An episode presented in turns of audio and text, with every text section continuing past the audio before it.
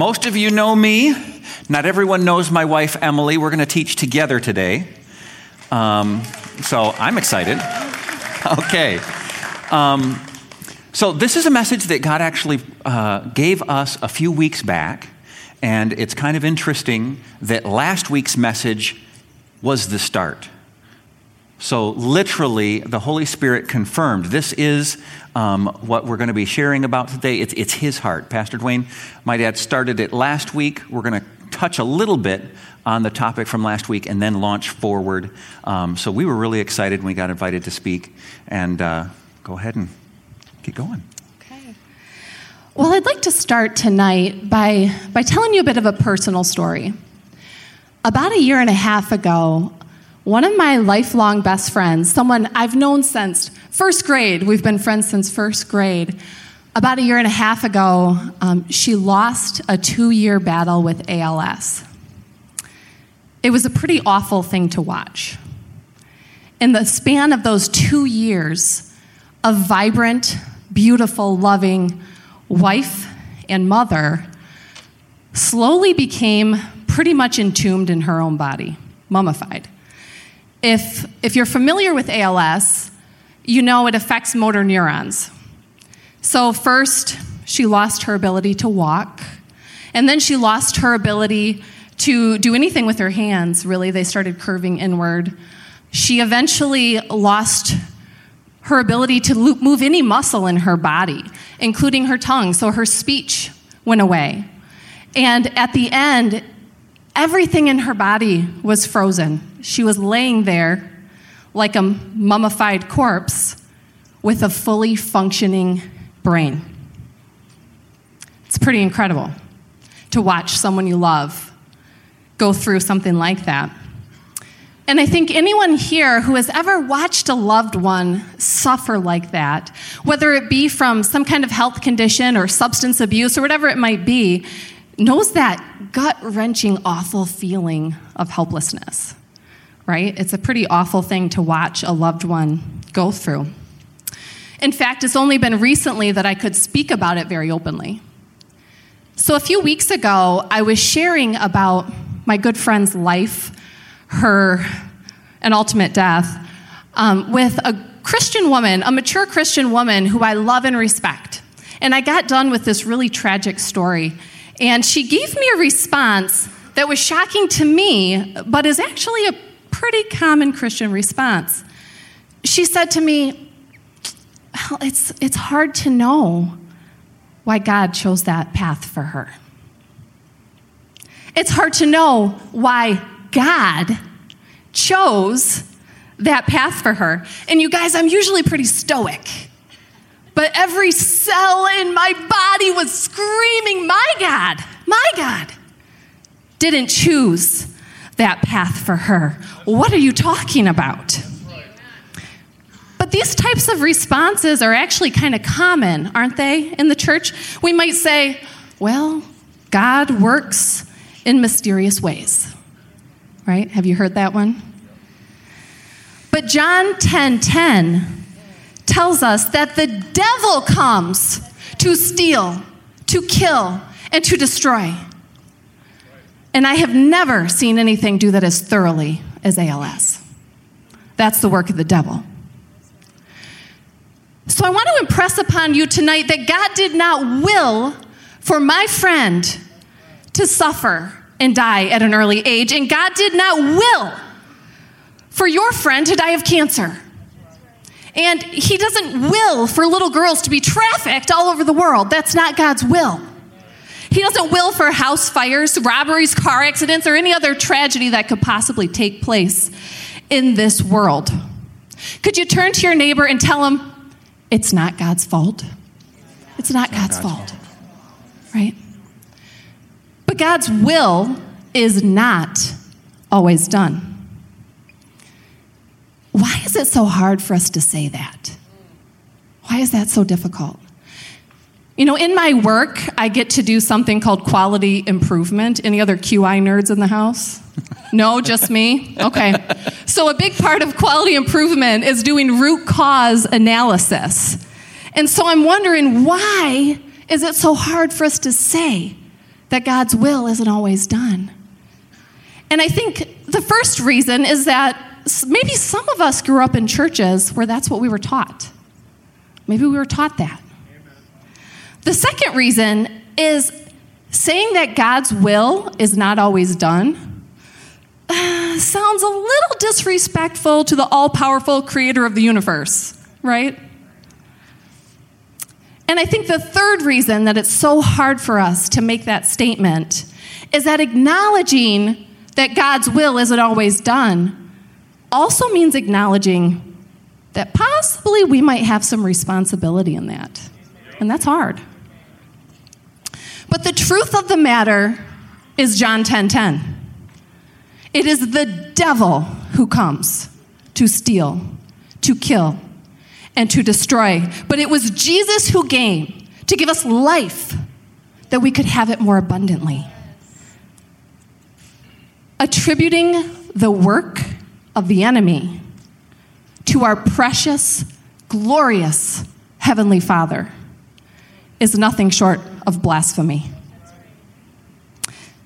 And I think it's time we face a hard truth. We really look it square in the eye and come to terms with the fact that God's will is not always done on earth. Yeah, so to hit that, let's go to a couple of scriptures. Matthew 23, verse 37.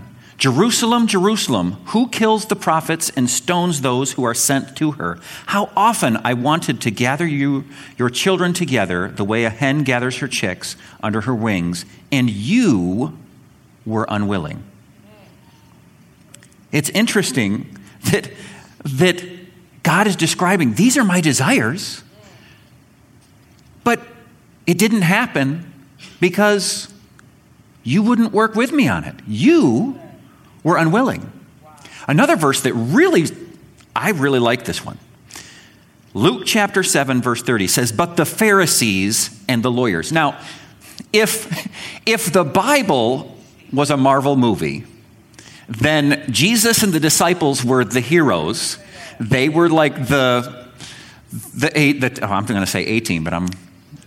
The Justice League, the Avengers, they would be the good guys. Then on the other side, you had the Pharisees, right? They're like the bad guys. And I always had them very squarely in the villain category in my mind. But look at Luke chapter 7, verse 30. It says, but the Pharisees and the lawyers rejected God's purposes for them, not having been baptized by John. Even the Pharisees... God had a better plan for them. We look back at what they chose, and we say the Pharisees, they're the bad guys, the whitewashed sepulchers, and like I said, in my mind, you know, that's the bad team, Darth Vader's team, that's the dark side. And then I realized, you know, God did not desire them to stay there. He had a better plan, but they rejected it. 1 Timothy 2, verse 3 through 4 says, this is good and acceptable in the sight of God our Savior, who desires all men to be saved and to come to the knowledge of the truth. Very few scriptures, I think, illustrate it in a more easy-to-grasp way than to understand if God desires all people to come to the saving knowledge of Him, to repent of their sins, how many of you realize not everyone will be saved?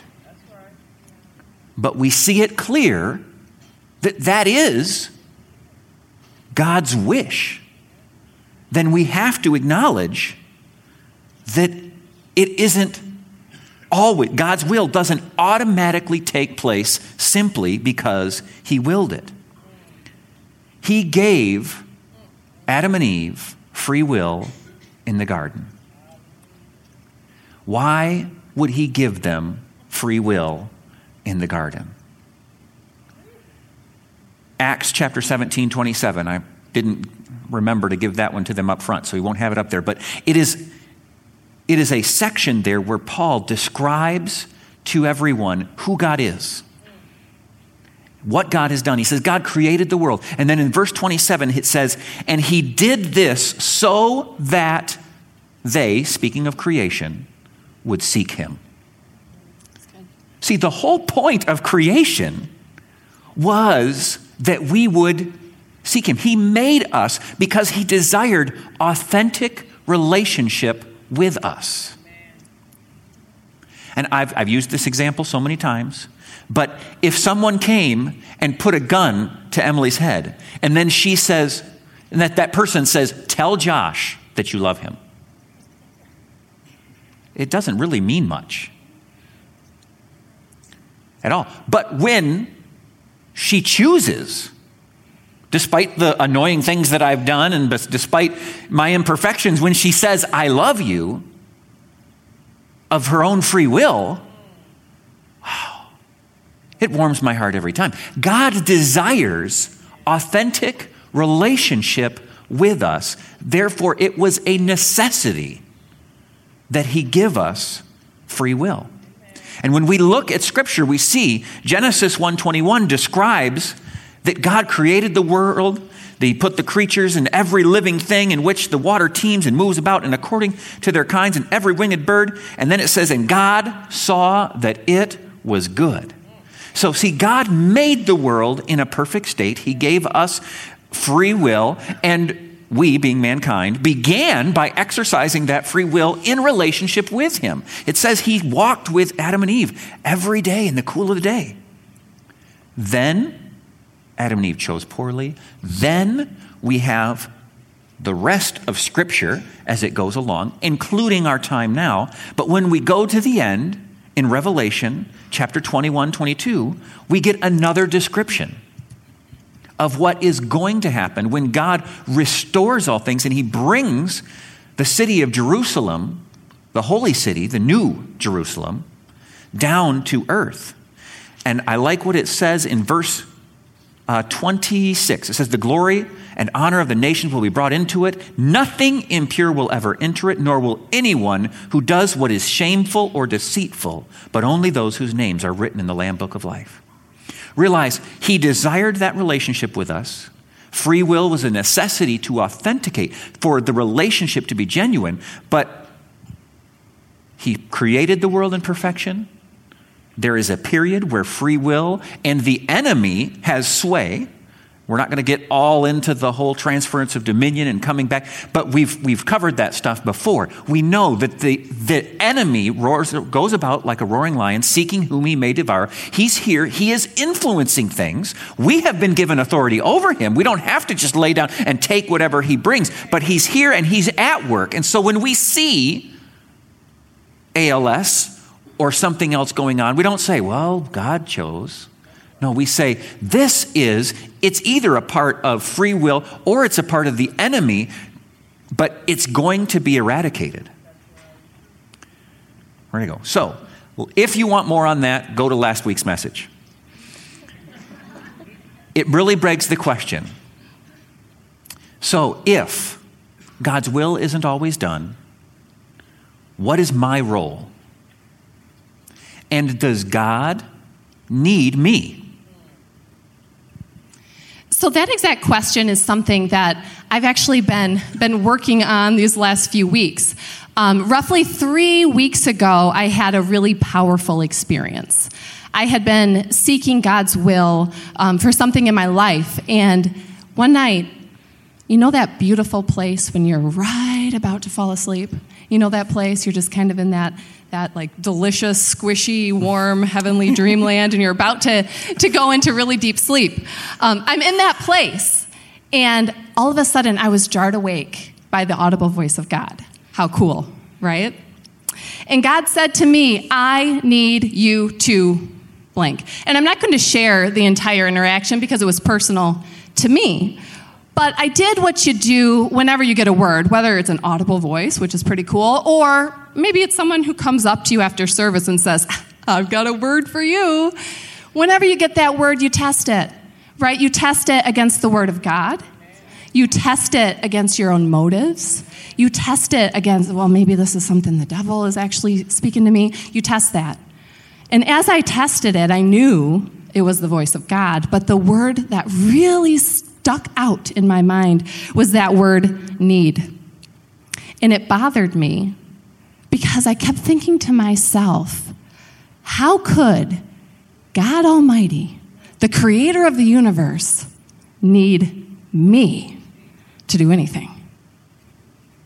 How could he possibly need me? Now, there's probably about 150 different ways he could have phrased that to me, but he chose that one. I need you to do blank. And as I've been allowing God to teach me in this, it's become very clear to me that while it's true, God is not served by human hands. That's in the scripture. And God, Jesus, the Holy Spirit, they're complete without me. They don't need me to do anything. They don't need my admiration. They don't need my praise. They don't need a little feather in their cap because they're insecure in who they are. No, they are perfectly cool in the Almighty Trinity, right? They don't need me in that way. However, it's very dangerous territory when we as Christians start thinking it doesn't matter what we do because God will accomplish that some other way. It doesn't matter if we obey. If I'm walking down the street and God says, pray for them. If it doesn't matter if they'll get prayed for some other way, what's my motive? If it doesn't matter if we fulfill our divine calling, God will get that done some other way. What if it doesn't matter if we actually develop our spiritual gifts? There's other people. If it doesn't matter, if God's will is done no matter what, it really lets us off the hook to be lounge chair Christians. Do you know what I mean by that? We kick up our feet. We watch the football game of Christianity, but we never step foot in the game. Psalm 115:16 says, the heavens are the heavens of the Lord, but the earth he has given to the sons of men. The earth he has given to the sons of men. Luke 10:19 tells us that we have been given authority over all the power of the enemy. All of it. God has given us authority on earth. In this realm, we are here on earth with the Holy Spirit. And as Christians, it is our job, our J-O-B, to impact the earth, to impact the world around us. And we have an active role to play in what is manifested here on earth. 1 Corinthians chapter 3, verse 9. If there was one verse that I'd ask you to memorize, if someone asks you what this message was about, you can say this verse. 1 Corinthians chapter 3, verse 9. For we are co-workers in God's service. You are God's field, God's building. You are a co-worker in God's service. Some of your translations will say co-laborer. He wants us to work with him. What does that look like? I'm going to pop to the Old Testament, read an interesting story. 2 Samuel chapter 7, verse 1 through 16. After the king, this is King David, was settled in his palace and the Lord had given him rest and all his enemies around, he said to Nathan, the prophet.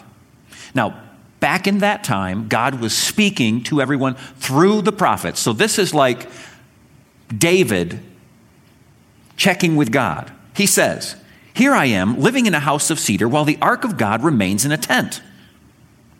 Nathan, who his full-time job for decades has been to hear God, speak on God's behalf, speak to God on people's behalf. He was the intermediary. We now have Jesus. But in the Old Testament, they didn't. So he replies right away, whatever you have in mind, go ahead and do it, for the Lord is with you. I thought that's pretty interesting. Nathan, whose job it was to speak on God's behalf, understood, hey, if David gets a passion, gets a desire. Now remember, David didn't have the Holy Spirit indwelling him like you and I do. So whose idea was this? It was David's. David had an idea. It says here, it says that it was in his mind. It says, whatever you have in mind, go ahead and do it, for the Lord is with you. Now watch. But that night, the word of the Lord came to Nathan, saying, "Go tell my servant David, this is what the Lord says. Are you the one to build me a house to dwell in? I have not dwelt in a house from the day I brought the Israelites up out of Egypt to this day. I have been moving from place to place with a tent as my dwelling, wherever I have moved with all the Israelites." Look at this. This is God. He says, "Did I ever say to any of their rulers whom I commanded to the shepherd of my people, why haven't you built me a house yet? Why have you not built me a house of cedar?" So God actually speaks through Nathan and says, "You realize this isn't something I even asked for? I mean, if you've ever been to Jerusalem, you will see, like, the temple is a really big deal. And this is where it was, and we read about the temple that was built, and it was an amazing accomplishment. And David had an idea. And God says, I never asked for that." But then in verse, 11, says, "The Lord declares to you that the Lord himself will establish a house for you. And when your days are over and you rest with your ancestors, I will raise up your offspring to succeed you, your own flesh and blood, and I will establish his kingdom. He is the one who will build a house for my name, and I will establish the throne of his kingdom forever." To me, it really stands out to realize that Nathan, God's mouthpiece, was accustomed to God blessing man's ideas. So much so that he spoke out of turn. God had to come back. This is kind of a special situation. Let me give you a little more detail on that. And then he does. It was David's idea, but then God supported that idea and said, You can prepare for it. You can do some things to get ready for it, but I actually want Solomon to execute it. And so David worked with God. 2 Chronicles chapter 16, verse 9 says this, "For the eyes of the Lord move to and fro throughout the earth, that he may strongly support those whose heart is completely his." As a Christian, I think I have been guilty of sitting around waiting, trying to figure out, okay, God, you give me the idea. I don't want to do anything unless it's your idea. I remember the day in what used to be the youth room. Before this youth room was here, the youth room was what is now the 180. I remember when I was 5, I said I wanted to be a missionary. When I was 7, I still wanted to be a missionary. When I was 10, I still wanted to be a missionary. When I was 11, I told my parents I wanted to be a missionary, and I'd forgotten my Spanish. So they called somebody up and said, "Hey, we're flying him down. Put him with somebody in your church who doesn't speak English." And I started going every summer because I had a desire. And I remember sitting over in that sanctuary over there, going down to the front during one of the service, getting on my knees and saying, "God, if you don't want me to be a missionary, you'd better stop me. Because that's what I want to do." And the Bible does talk about how the Holy Spirit can give us desires. But we also see these scriptures that talk about how he longs to support us, how he wants to co-labor with us. Have we ever considered that God wasn't worried that I was going to pick the wrong country to be a missionary in? He's like, "Hey, I am going to co-labor with you. If you're excited about Mexico, Mexico it will be." If you want to do Africa, someone invited us one time to go to Africa and consider a position. I went over there, spent 3 weeks. And it was too long of a story to tell right now, but I believe that God said, "Hey, if you want this, you can have it. I'll bless it. I'll work through you. Hey, I want you to know a few things about the ministry you're considering and their culture and, you know, all of this stuff. And hey, if you want to do that, you can do that. Ultimately, decided that wasn't a good fit. But it wasn't because God couldn't have blessed that. Not because God wouldn't have blessed that. Not because God wasn't behind that ministry. He is and was. It was an opportunity to co-labor with him. He looks around for those he may support. Let's read that one more time. For the eyes of the Lord move to and fro throughout the earth, that he may strongly support. Everybody else just say, me. Well, right? That's what we want. We want to be who he sees has a heart that is completely his. See, he gave us free will because he wanted us to have authentic relationship. And then when we have authentic relationship, what's birthed from that is co-laboring. When we have that relationship, then we can co-labor.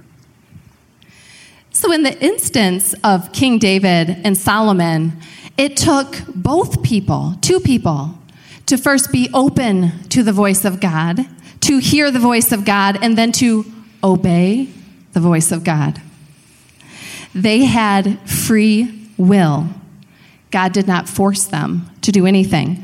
David could have easily said, well, it was my idea. I'm going to build it, right? Or Solomon could have easily said, well, I'm too young and inexperienced. I think I'm going to get somebody else to do this for me. Or, it sounds like too much work. It sounds too hard, God. But they had free will, and they chose to obey God. We are called to co-labor with Christ. But when we are co-laboring with God, that does not mean that there's no free will, that there's no relationship. God is not looking for robot slaves. Of course, there are times when God might say, I need you too, and the only appropriate response is, sir, yes, sir, right? Ephesians 2:10 tells us, for we are his workmanship, created in Christ Jesus for good works, which God has prepared beforehand, that we should walk in them. God has predestined good work for us to do for his kingdom.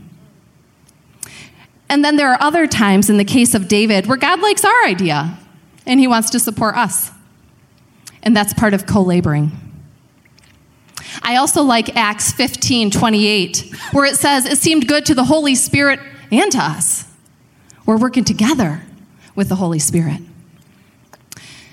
But it's important to realize God did not call us to sit back in our armchair and watch the game unfold. He called us to lace up our cleats and to step into the game. Now, I had the privilege of being a Division I athlete. I played volleyball. And I didn't just call myself a volleyball player and watch a game of volleyball once a week and put a cute little volleyball bumper sticker on the back of my car and then step into a Division I college game against Notre Dame. That would have gone really badly. And I probably would have gotten hurt. No, it took years and years of training.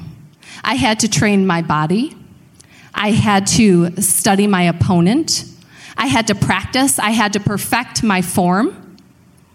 And similarly, in order to be effective co-laborers with God, in order for us to impact the world around us, it takes some training, it takes some practice, and it takes some knowledge.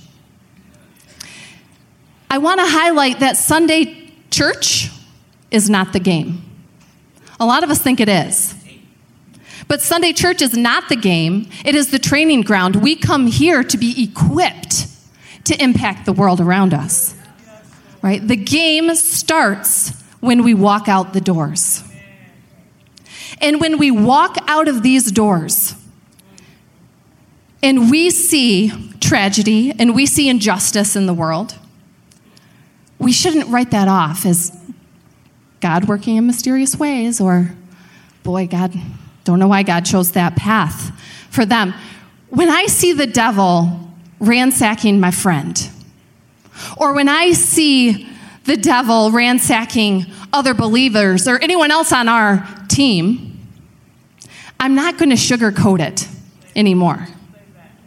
And I'm not going to sugarcoat it to you, and I don't want you to sugarcoat it to me, because it's not okay. It's not okay. We shouldn't feel okay. We shouldn't try to make ourselves feel better about tragedy and injustice and the devil at work in the world around us. It is evidence that we have work to do as Christians, though. So when we see that injustice and tragedy, that should motivate us to press in harder, to train harder, to be more desperate for breakthrough, desperate for the power of the Holy Spirit. Be desperate to be more effective co-laborers so we can see God's will manifested here and in the world around us. It should give us a passion for change. Time's up. But before we close, 2 Peter 3:9, the Lord is not slow in keeping his promise, as some understand slowness. Instead, he is patient with you, not wanting anyone to perish, but everyone to come to repentance. It is clear what God's will is. He desires that everyone come to repentance. So we don't want to leave today without giving everyone here the opportunity to be assured that they have come to repentance. What does that mean? The Bible says in Romans 10:9 and 10, that if you declare with your mouth Jesus is Lord and believe in your heart that God raised him from the dead, you will be saved. Saved from what? Saved from the sin that separates you from God. See, that relationship we were built for, that free will he gave us so that that relationship would have meaning. When we choose sin, we can no longer commune with his holy. He is holy. Holiness is like oil and water. With sin, it doesn't mix. And as long as we are still steeped in sin, as much as he desires relationship with us, it doesn't mix. But he says, I have paid the price. I desire that you come to repentance. Jesus, his blood, washing away that sin. That's what it was for. So if you're here and you know that you've been forgiven, that you're right with God, that you have that repentance, raise your hand. Definitely most of us. If you are here today, and with every eye closed for a moment, if you're here today and you say, I want to know, I see that it's God's will that I repent, but I have an opportunity to choose. The first step of co-laboring with him is accepting that forgiveness. If that's you, if you want to know for sure, I'm going to ask you to raise your hand right now. Just 1, 2, 3, pick it up. And we're going to pray together. Is there anyone here? I see one. All right. If there's anybody else, I see two. Okay, here's what we're going to do. I want everyone, let's pray together. Repeat after me. Say, Dear God, I believe in you, that you created the world, desiring to have a relationship with me. I believe that Jesus lived a perfect life, died on the cross, and rose again so that my sin could be forgiven. I make you the Lord of my life. In Jesus' name, amen.